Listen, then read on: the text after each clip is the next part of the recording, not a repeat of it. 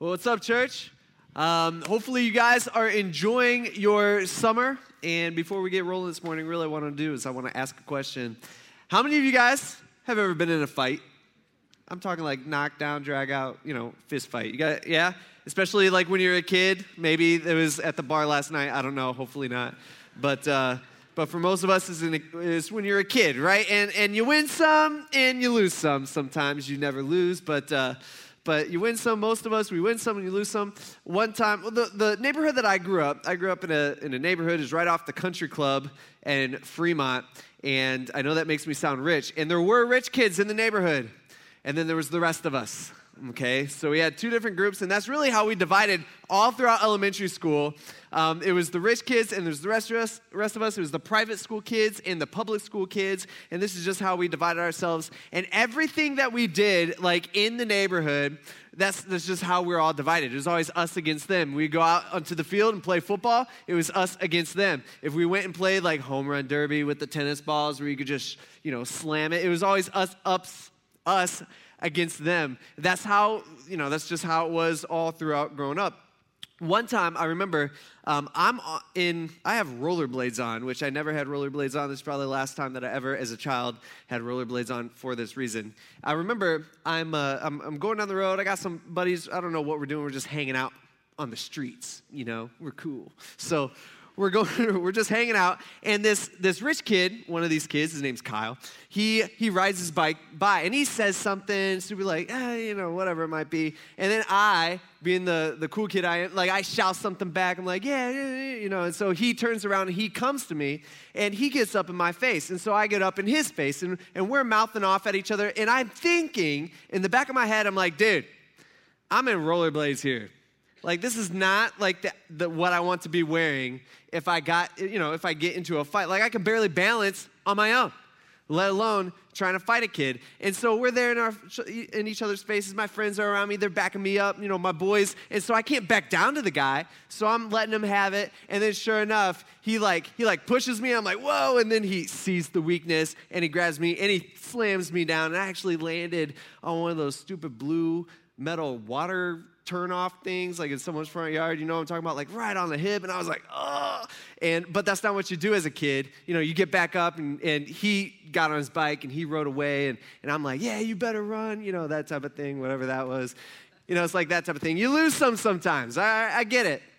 Uh, the last time that i was in a fight was uh, actually actually high school which is kind of embarrassing. It was at school and the, what was happening was every i had a class that was in a different building from the high school and so we would take us you know walk on the sidewalk go to this other building have a class and we walk back. And so we are always passing kids and stuff on the way. Well there was this kid who was in my grade and he was uh, he was kind of like the class clown the jokester always wanted to be the funny guy that type of guy. You guys know that guy? Okay. Some of you guys were that guy. Um, that guy. And when once we were passing each other, what he started doing is he started getting a rubber band. He'd have a rubber band, and he would, you know how it was like in middle school, you take a piece of paper, you fold it all, make it really hard, and then bend it, and then you could whip it at somebody. You know what I'm talking about with the rubber band? You could shoot it. Any you guys ever do that? Like when the teacher's not looking, you hit the kid on the other side of the room? Okay. That's what he was doing. So when we would pass each other, he would do that and he would and he would like shoot it at our faces, me and the, the people that we were with. And that really irritated me because I'm like, dude, we're not in middle school anymore. This is super immature. Like, come on, man. And it's kind of embarrassing. Like, I got this kid shooting this thing at me. Everybody's laughing. He thinks he's hilarious. And it's just like, dude. So after a few weeks of that, I remember going to him as we were passing each other. And after he probably already hit me, smoked me in the face, you know, I'm like, dude, this is it. Like, this is the last day. You're not going to do this tomorrow. We're done. This is really annoying me, okay? And he's like, dude, I'm just joking, man. I'm just kidding. Right, man, what, what, the heck? What's the big deal? And then he left. The next day, so I'm like ready. I got my backpack on, you know, my book bag. I'm ready. I'm like, dude, we're about to see what's about to happen because I'm not going to be able to take this if he, you know, I gave him his warning. And we we come up, and I can see him walking towards me, and he's got this stupid grin on his face. He's like, you know, like He's looking at me, smiling. I'm like, all right, this is about to this is about to get ugly. And and he I see him, he whips out this little, you know, rubber band. He's got the paper already made up, and he's like, Whew. and I'm thinking he's not gonna shoot it.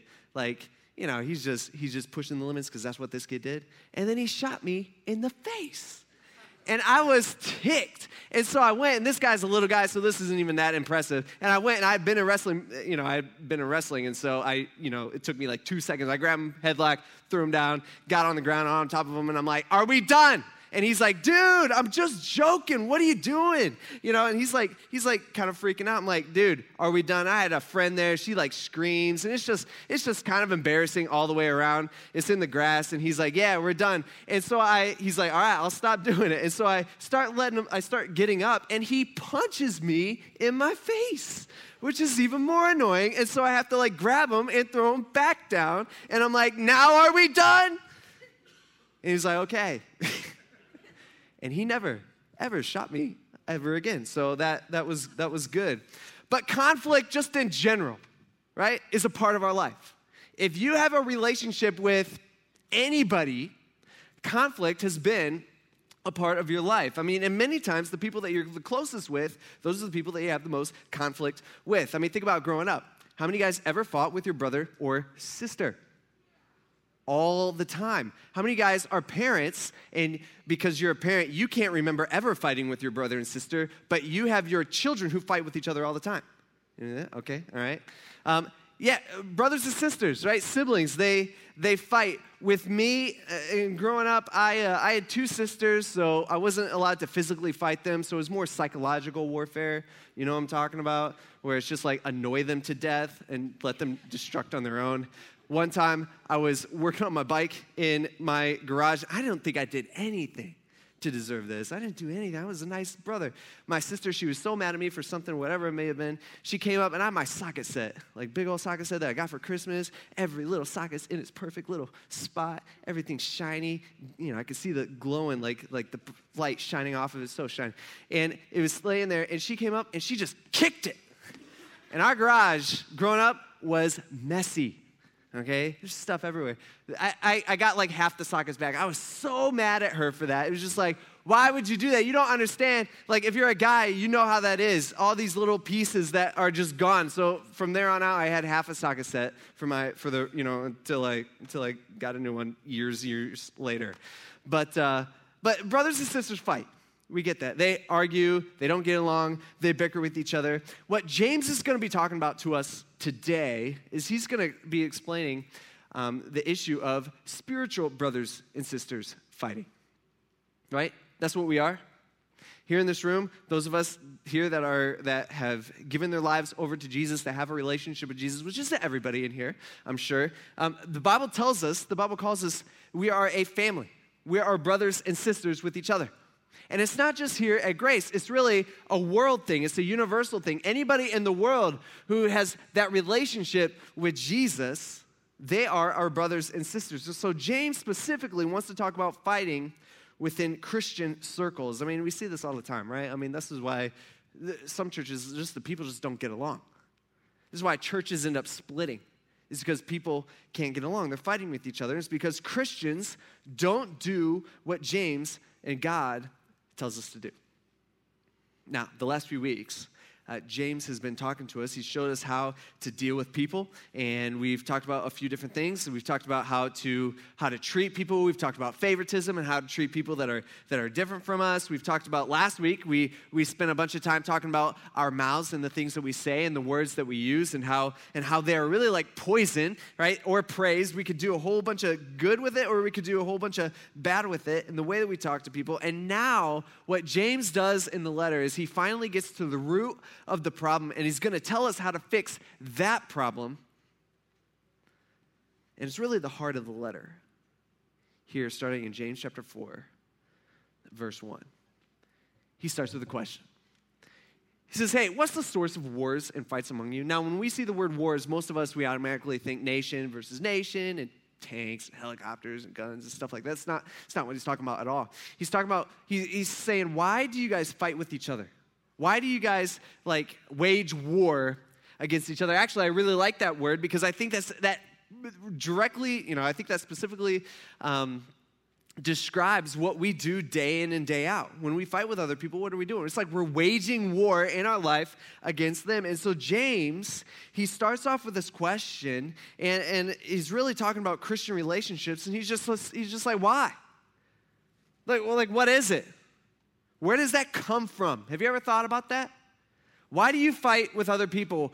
Why is that going on? Where does that come from? And it's interesting to me that James brings up fighting and conflict because James, of all people who, you know, helped write the New Testament, this dude, he knew conflict. Like he knew about fighting hands down 100%. I mean, as a non believing brother to Jesus, he had conflict with Jesus. We've, we, I mentioned this, you know, a few weeks throughout this throughout the series. But James is the guy that early on in Jesus' ministry, he's out there and he only had three years of ministry. He's out there and he's at a house and there's people all around. People are gathering to hear what Jesus has to say. And Jesus is teaching them. The house is packed full. And James shows up and he doesn't like it.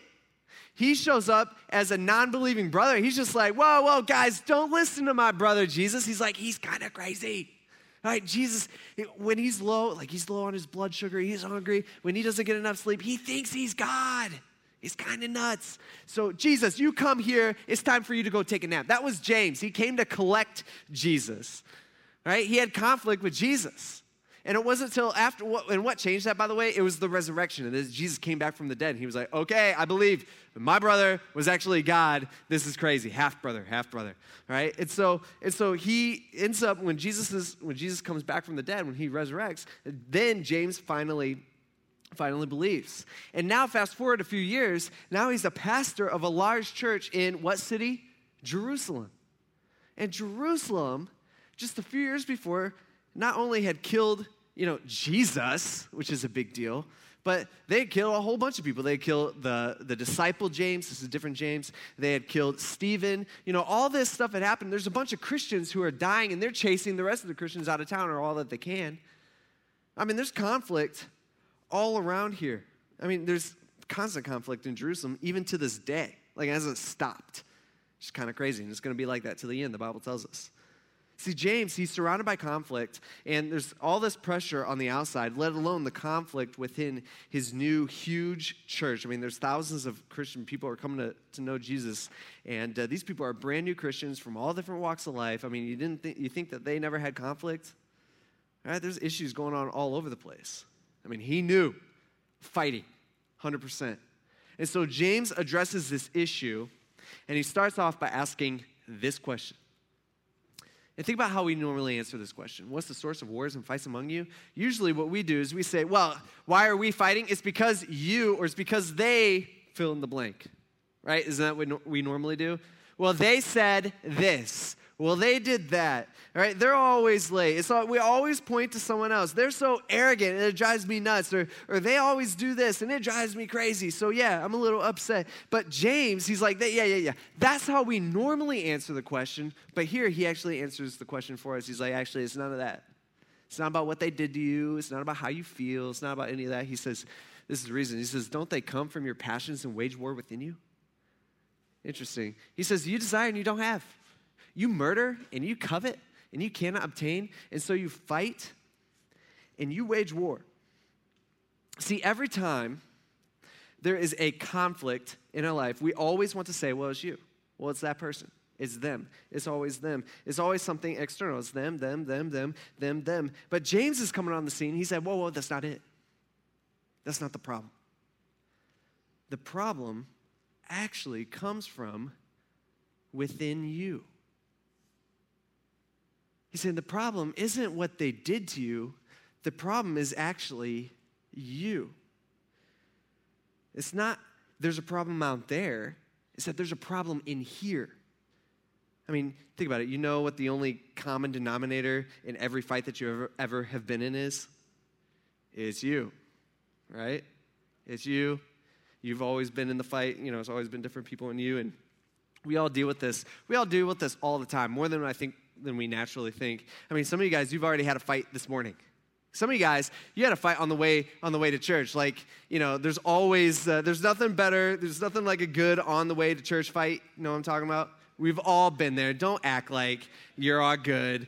Um, we've all, I know some people did that today, okay, because you get two people together and that's just what happens conflict, where you're going, you know, you're driving along, it's like, I can't stand you. I wish you wouldn't do that. I wish you wouldn't do this. I'm tired of waiting for you. I don't want to be late. You know, get the kids ready. You need to stop doing that. And then you walk in the door here at Grace and you get, uh, first of all, you get greeted by one of our greeters and you're kind of angry because of the conversation that you just had with your husband, your wife, or your kids, or, or whoever it was. And when you walk in, they say, Hey, how are you doing? You're all like, Oh, it's great, right?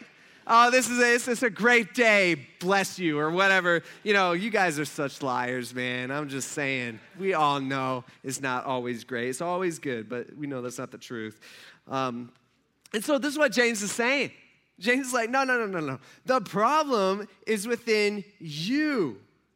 You want something and you're not getting it because you're all about yourself. You have these passions, he says, and desires, and you want what other people have. And so he's just pointing this part out. He's saying, hey, somewhere inside of us, we want their wealth because we don't have enough. Or we want their happiness because we're not happy people. Or we want their health because we're sick. Or we want good grades because they they, we want their good grades because we have bad grades, or we want their relationship because we're single, or our relationships don't stand up to their level, or what they have is so much better. And a lot of us, it's not just we want what they have for ourselves. See, sometimes I think we totally understand that what they have is we can't physically possibly have. We, we, we get that.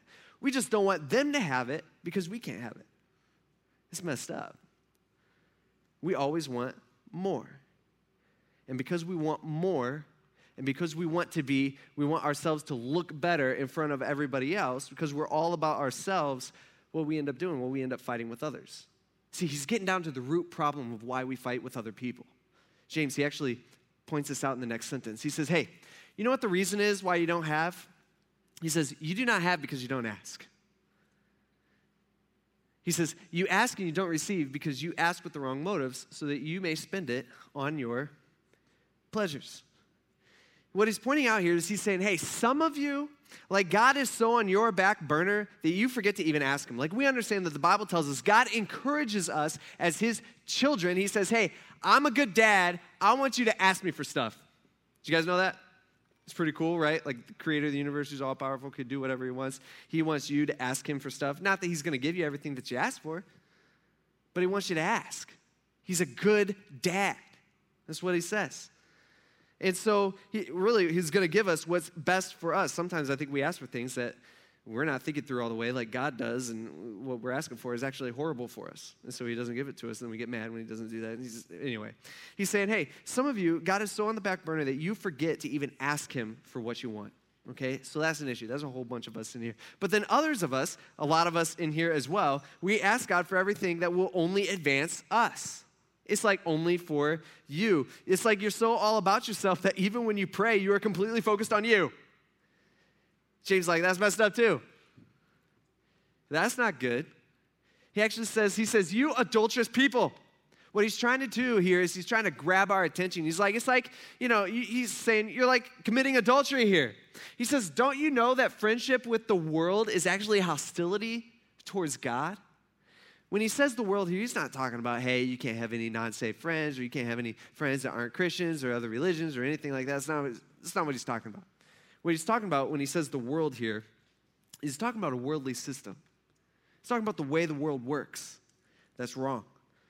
And, and the best way that I could come up with to describe what the world is, is things put together in a way that Satan likes. It's as simple as I could get things put together in a way that Satan likes, where Satan's looking at how the world runs, and he's just like, yeah, I like that. All right, that's going to mess him up. That's good. That's, that's really good.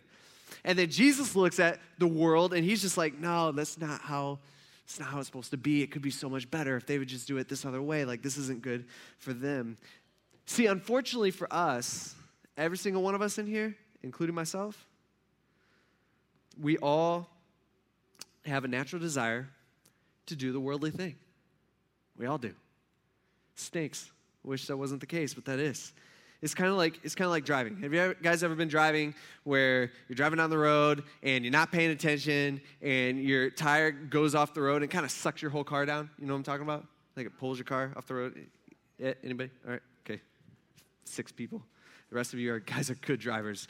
And all the guys out there are judging me saying I'm not a good driver now. Great. Okay. So you know how that is. So you're driving down the road, you, you get close to the edge, and it kind of su- your, your tire goes off the road and kind of sucks you down. And you're like, well, you got to overcorrect and you know hopefully not go in the other lane, that type of thing.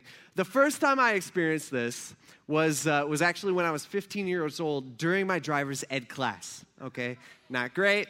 And so I'm driving, and my teacher, he's got a newspaper up. He's not even watching where we're going. He's not telling me. He's just like, go to this road ends. And I know, I'm like, dude, this road's like, it goes like three counties long. Okay. You know, and so, and so he's got, he's reading the newspaper. He's got it in front of him. And we're on a, just a, a, a narrow country road out in the middle of nowhere. And there's not another car on it. And I come up to a combine. Okay. In the middle of the road, never, you know, I'm like, all right, just wait for it. I don't know what you do. And so it's like its tires are off the road on this side and off the road on this side. So it's taking up all the space. So I slow down and he's like, Why are you slowing down? I'm like, Well, we got a tractor in front of us, you know, two wheel, two hands on the wheel. And he's like, Pass it. And I'm like, Pass it on what? you know, what am I supposed to do? And this road had just been recently paved and there was no ditch, at least on the side that I used, and it, there wasn't any grass either. It was all just dirt. So it's just flat dirt, enough for like two lanes of cars, like just just dirt. And he's like, just pass it, just pass it off. And I'm like, you want me to go off the road? And he's like, yeah, just go off the road. Okay. And I'm like, all right, okay. And I remember getting close, and I'm like, and and I'm you know I'm a little nervous. I'm like, right, don't want to, you know, I gotta make this class so I can get my license and party, you know, that type of thing. And so I'm going, and I remember getting off the road, and it like sucked me off. I'm like, whoa, okay, we're off. And then he's like, and then I, so I slow way down because we're just going on dirt. I'm not on the road anymore. We got this big cloud of dust behind us that we're, you know, we're I'm kicking up. And he's like, I said, pass it, hurry up. And so I'm like gunning it. I'm like, all right, here we go. You know, and we're going down the road. And I remember he's like, all right, now get back on the road after we had passed the thing. And it's hard to get back on. It's weird. I don't know why that is because the road's higher or whatever. But I'm like, I'm like, I'm trying. I'm trying. I don't, I don't want to. And I'm going like 50 miles an hour, 45, 50 miles an hour. And because he's telling me to go fast. And so I'm like trying. And then all of a sudden it's like, you know, okay, we're back. And uh, it's just crazy. I think a lot of times that's kind of how our Christian life is where the Bible describes our life, our Christian life, as it's a, it's a narrow path. It's a straight and narrow path that we got to go down. And then sometimes what we end up doing is we get so close to the edge, we're like, okay, what's over there? I want to see what's going on over here. And it's like, and it's just, it sucks us off. And when we try to get back on, I mean, it's, it's difficult. Right? It's just easy to get sucked off the road, and it's hard to get back on the road. See, we all have these inner desires for the worldly system that's, that's on display all around us. Every single one of us, this, this is the issue. And so James pointed that out. He says, So whoever wants to be the friend of the world actually becomes an enemy of God. See, here's the deal. We as Christians, we have this unique relationship with our Creator. Okay, it's just it's just how it is. It's, it's an awesome, you know, wonderful thing. And it's our tendency, unfortunately, is to fall off the path. It's, it's our tendency to start veering, not just like, we don't, it's not like we stop and we turn around and we go the other way. It's, no, we just veer in the wrong direction a little bit. See, that, that's how Satan gets us. And we start running after the ways of the world. We start going after the worldly system. And the way that we do that is we, are, we start focusing on ourselves. It's all about advancing ourselves, helping ourselves make us look better, eh, making ourselves better than everybody else around us. And when we do that and we're completely focused on ourselves, guess who we're not focused on? God. When we do that, we neglect God in our life. And James, what he's saying here is he's like, when you do that, it's almost like you're cheating on God. Think about it that way. It's like you're cheating on God. And this is a big deal He's saying you can't have both. You can't hold on to God over here, but then also hold on to the worldly thing over here. You actually, he says, you actually become an enemy of God when you do that because we become a part of that worldly system. And that worldly system is basically this idea it's, hey, I got to build my kingdom for my power and my glory. But that is not how a Christian is supposed to be. We're supposed to be the exact opposite, right? Our motivation for everything that we do in our life is, hey, no, I'm building his kingdom for his power and for his glory. Like that's how, that's how we're supposed to live our lives. But we so often focus on ourselves, and guess what? God's not a fan. He's not a fan of that. He says this. He says, "Do you think it's without reason that Scripture says the Spirit that he, the Spirit He made to dwell in us envies intensely?" He's like, "Don't you don't you get this? See, when we become a Christian, God literally moves into our life, like the Spirit lives within us. Okay, and this isn't something that, uh, here's the deal not everybody in this room has made that decision to do that. And you should do that today. Okay, you should give your life over it to Jesus today. It's not about doing all this good stuff. It's not about becoming, you know, I'm going to become a better and better and better person. I'm going to impress God. The Bible tells us the exact opposite. The Bible says, hey, there is no, no amount of good that you can do to earn God's favor. That's a bummer.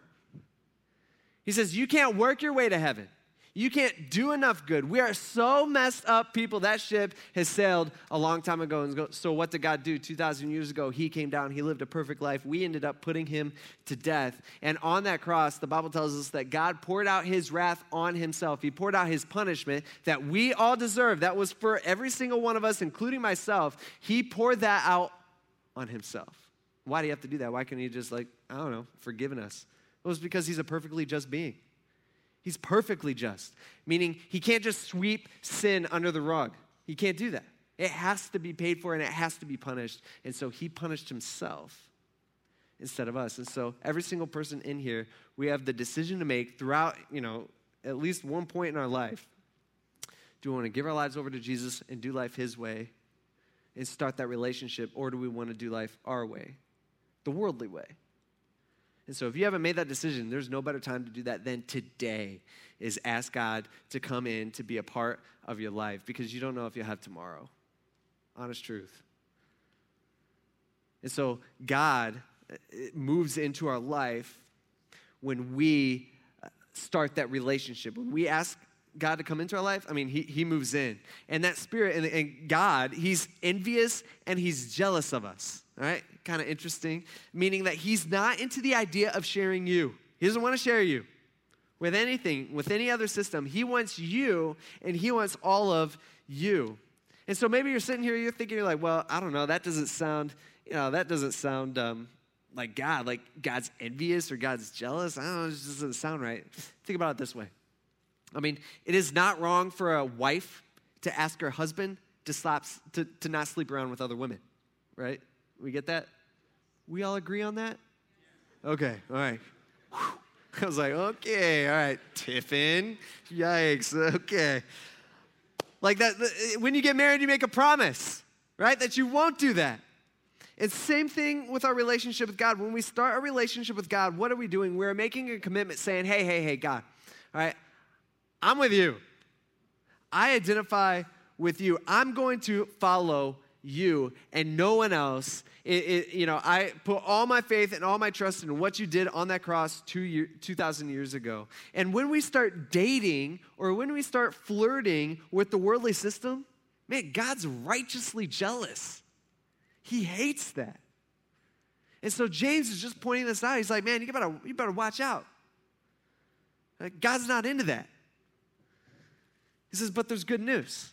He says, He gives greater grace. He's like, man, you don't understand. Like, God has so much grace, like, packed up. I don't know. He's just got, you know, grace upon grace upon grace. He's just, he's just pouring this out on us. Right? Every time we sin, he's like, okay, here's some more grace. I wish you wouldn't do that. He's grace, grace, grace, grace. He's just handing it out. He says, therefore, he says, God resists the proud, but he gives grace to the humble.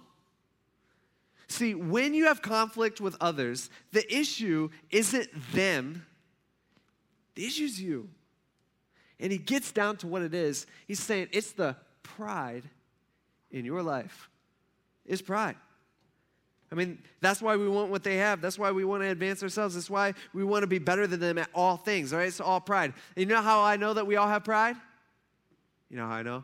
is because every single one of us, well, that are born, let's say in the 80s and after, I don't know, they have a bunch of pictures of themselves when they were kids. Every single one of us, we hate going to our parents' house where our mom breaks out the old pictures of our awkward years. Don't act like you didn't have any awkward years. You did. Okay, we all did. Um, stuff like a picture like this. I don't want anybody to see that. It's embarrassing. You know, I'm like, Mom, put that away. I'm about to burn that. Now it's digital, so it's probably here forever. I'm riding a fake horse. This one, this is a terrible picture. My, my parents had a great idea that after football practice, I got, I got my teeth knocked out in seventh grade football practice, helmet to the face. And, uh, and that killed. And so uh, they had this idea because the dentist was closed when that happened, and so I had to wait a whole night, which was the worst night of my entire life. It's just crazy. I, um, they were like, hey, we want to get your picture. And I'm like, I don't want to remember this. You know, so that was their idea. I don't want anybody to see this. I don't know why we, this picture should not exist. Right? It makes me hurt. It like puts me in pain just looking at my teeth. Ah, yikes.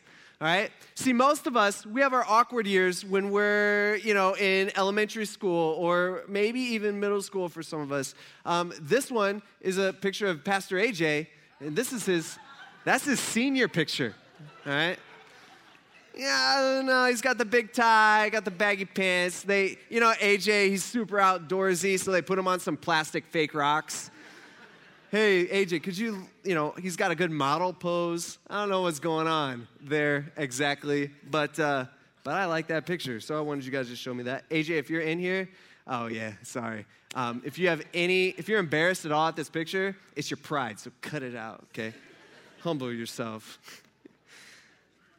All right, we all got stuff like that. All right, God hates that pride in our hearts. He hates it. Right, in fact, James goes even further. He's like, not just God hates it, it's not just he's standing in a corner going, oh man, Zach is prideful today. That really drives me crazy. He's not doing that. He's saying, God will resist you. That's a big deal. God of the universe resisting you.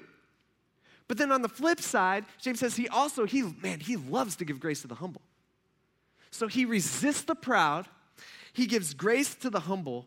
And, and, and so our question naturally should be all right, so, so I don't know, what do I do? Like, like, what do we do? Uh, I got pride. I got issues. Sometimes I fight with people. I got conflict with other people. I got conflict in my life right now with this person and that person and this person. I get it. Sure, I get the Bible's telling me it's because of my pride. I don't know if everybody's fully convinced yet. And, and sometimes I chase after worldly things. I get that. And so now I'm learning that eh, God's resisting me. Like God resists me sometimes and actively resists me. And, and he, so what's the answer? He gives in this last verse. He says, Therefore, this is what you got to do submit to God. What's that mean? Submit to God. He says, Stop doing what you want to do. Stop trying to advance you. Stop trying to focus on you. Stop trying to make you look better. Stop trying to, stop being all about you. And instead, submit to God, meaning lose the prize, bring on the humility. Use the, lose the pride, bring on the humility. And then James rattles off exactly what this looks like. He, he describes it. He says, This is what that looks like. Submit to God. He says, Do this. Resist the devil, okay? And he will actually flee from you. It's a good verse. He says, Draw near to God, and he will actually draw near to you. He says, Cleanse your hands, sinners. He says, Purify your hearts. You double minded. You guys are always trying to grab both things. You got worldly, you got God. You like that? He's like, he's like, Be miserable and mourn and weep, and let your laughter be turned to mourning and your joy to gloom. See, he's, what he's doing here, because naturally, I think we're, we're reading a verse like this, and we're like, well, what? I thought the Bible told us to be joyful. Now he's saying, don't be joyful. We're supposed to, our joy is supposed to turn to gloom. We shouldn't laugh. You know, we're supposed to be miserable. Is that what James is saying? No, what James is describing is he's describing this, this idea that we in the church call repentance. Okay, super churchy word. Basically, it just means this repentance is we sin, which we all do. We're on the same page there. And when we do something wrong, we go to God and we acknowledge it. God, I did this thing wrong. I think a lot of us are good at doing that. But repentance is actually a two step thing. It's not only do we acknowledge it to God, but we also stop it. Okay, we stop doing it. We change. See, many of us, we sin. We're good Christian people. We sin. We have bad attitude. We mouth off to you know our spouse or whoever it, might be, and we go to God later and we acknowledge it to God, and we're like, "Okay, God, hey, I did this thing. I'm sorry," and then we feel good about ourselves. But it doesn't bother us us enough to change. And that's an issue. See, as a Christian, when we sin, what James describes here is he's saying that should make us miserable. It should make us mourn. It should make us cry. It's not something we laugh about, right? We have no joy in our sin whatsoever. In fact, instead of joy, we have gloom. See, he's trying to give us the right perspective of what's going on here. And then he wraps it. He says, This is what you got to do. This is it. Humble yourself. Humble yourself before the Lord, and guess what? He'll exalt you, He'll raise you up. It's funny because James like, hey, how about instead of focusing on you, instead of focusing on you and advancing yourself, how about you do the opposite? How about you humble yourself, view yourself as the lowest person in the room, and guess what? God will take care of the advancement that you want so badly. Like, He'll advance you.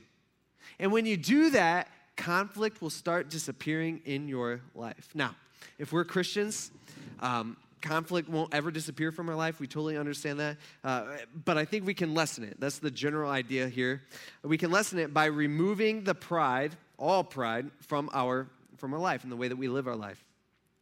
There's conflict that will always be in our life two different ways. Number one, there'll always be conflict within us meaning oh we all have the struggle because we got a sin nature and we got god living in there in our life and, and within us it's just this issue because we're, we're prone to do the wrong thing but we want to do the right thing. It's just, it's just this constant battle within ourselves because we're evil. We're all evil. And so that's one way. But the other way that we always have conflict meaning there will always be conflict within the world because the worldly system is evil. So in a sense we'll always be in conflict with that worldly system that James was talking about. So, in a general sense, I think the way that we live our life, or if we live the life the way that James and God tells us to, there will be less conflict in our life in both of those areas. But specifically, the context that James is talking about this morning, he's talking about Christians fighting with other Christians, which James would say, yeah, that should never happen.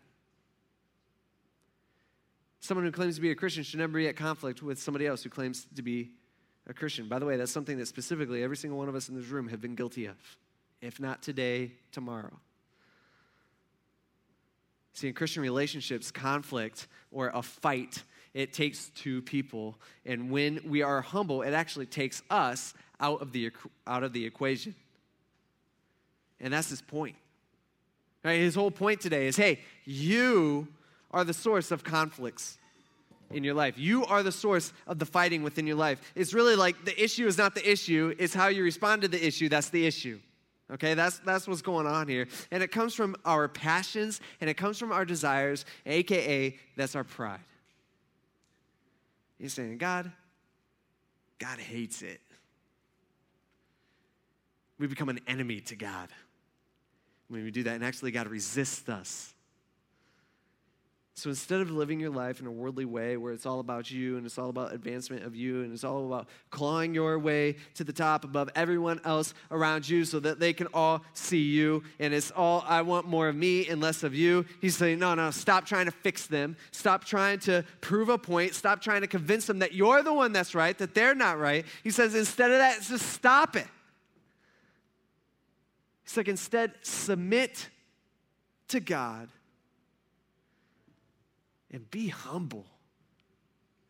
Lose the pride in your life. And we should never be fighting with another Christian. All the other conflict outside of that will all begin to lessen. And I think that's something that every single one of us needs to hear today, including myself. Let's pray. God, we thank you for these words. And uh, God, we thank you for relationships. It's a good thing you've made us to live life in relationships. But man, relationships are tough. I mean, it's hard. Like conflict arises all the time, and we get in fights and we get in little spats and arguments and just all these little things. God, we ask that you would help us to understand first that it's us it's not the other person, it's not the issue, it's not what they did. No, it's us, and it's the pride within us. And God, we ask that you'd help us remove that pride from our life. Help us to be humble. Give us humility that we so desperately need. And God, we ask this in Jesus' name. Amen.